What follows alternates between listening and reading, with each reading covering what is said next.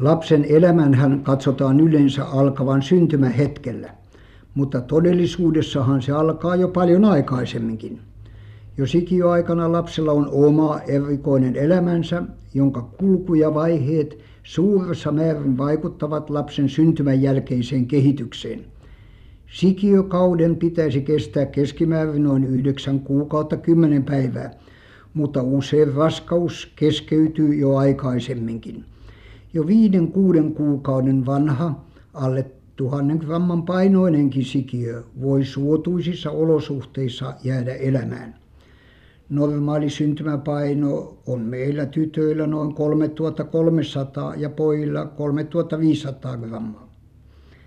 Tällaisten pieninä keskosina syntyneiden lasten lukumäärä vaihtelee suuresti. Jos otamme ylimmäksi rajaksi 2500 gramman syntymäpainon, niin syntyy niitä meillä noin 4-5 prosenttiin kaikista elävänä syntyneistä. Monissa muissa maissa on niiden lukumäärä suurempi, nousten jopa 10 prosenttiin. Meidän hyvin kehittynyt äitiyshuoltomme neuvoloineen ja jatkuvine lääkärin tarkastuksineen on kyennyt vähentämään huomattavasti tällaisten ennenaikaisten synnytysten esiintymistä. Täten on meillä moni lapsi säästynyt elämälle. Kesken aikaansa syntynyt pieni lapsi ei useinkaan kykene jäämään henkiin, ellei sillä anneta ensi elinpäivinä happea. Tähän taas vaaditaan erikoiset happikaapit ja monet muut laitteet. Kun keskosen imeminen, jopa nieleminenkin on usein sangen vajavaista, on niille ensi aluksi annettava ruoka letkulla suoraan mahalaukkuun. Tässä vain muutama esimerkki, miten eri kokoisena ja eri kuntoisena lapsen varsinainen elämä saattaa alkaa. Monen monet vaarat voivat uhata sikiönkin henkeä. Tuloksena saattaa olla keskenmeno, joka johtuu usein sikiön sairastumisesta, mutta nykyään myöskin liian usein äidin omasta tahdosta – Raskauden keskeytystä tapahtuu nykyään huomattavan laajassa mittakaavassa, osittain yksityisesti, salaisesti, mutta myös sairaalalaitoksissa yhteiskunnan sallimien ja säätämien lakien puitteissa. Tuntuu aivan käsittämättömältä, että yhteiskunta sallii usein verrattain löysin perustein sikiön orastavan elämän tuhoamisen. Kaikki äidin vakavammat sairaudet, samoin myös äidin ja isän verren toisiinsa sopimattomuus, niin sanottu resustekijä, voi aiheuttaa joko ennenaikaisen synnytyksen tai sikiön viottumisen. Monet sikiön epämuodostumiset saattavat johtua esimerkiksi sopimattomasta vitamiiniköyhästä ravinnosta.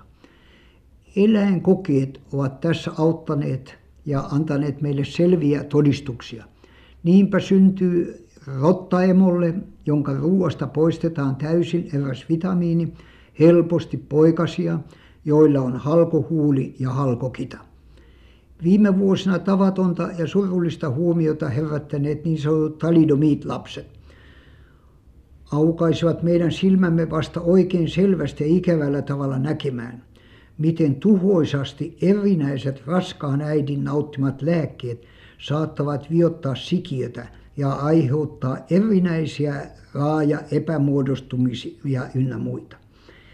Talidomid oli eräs uusi, hyvä rauhoittava lääke, jolla ei näyttänyt olevan mitään haitallisia sivuvaikutuksia, ei ainakaan äitiin. Paitsi Yllä lyhyesti mainittua resustekijää voivat äidin luonnolliset hormonitkin vaikuttaa lasta viottavasti, jopa tuhoavasti. Erikoisesta ja erikoista huomiota herätti aikoinaan Faunlerin sikiön kuoleman syihin kohdistuneet laajat tutkimukset. Hänen laskelmiensa mukaan olisi munasolujen hedelmöittymisen jälkeen odotettavissa 170 poikalasta kohden aina 100 tyttölasta. Mutta koko raskauden aikana kuolee poikapuolisia sikiöitä runsaammin. Mitä nuorempi sikiö, sitä enemmän.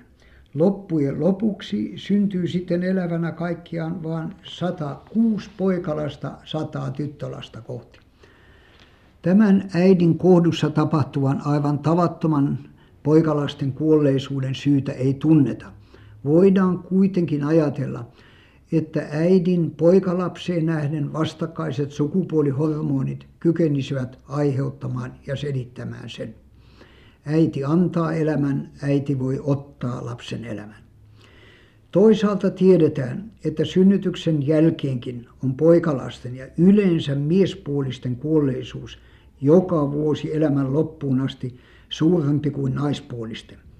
Niinpä on poikien syntymähetkellä todettavissa olevan ylimäärän, ylimäärän tasaantuminen jo 15 vuoden aikana ja silloin on meillä yhtä paljon poikia kuin tyttöjä.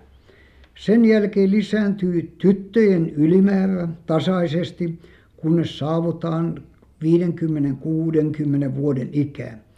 Silloin alkaa erikoista vauhtia miesten kuolleisuus kohota ja loppujen lopuksi hyvin vanhaksi, elävät ihmiset ovatkin useimmiten naisia.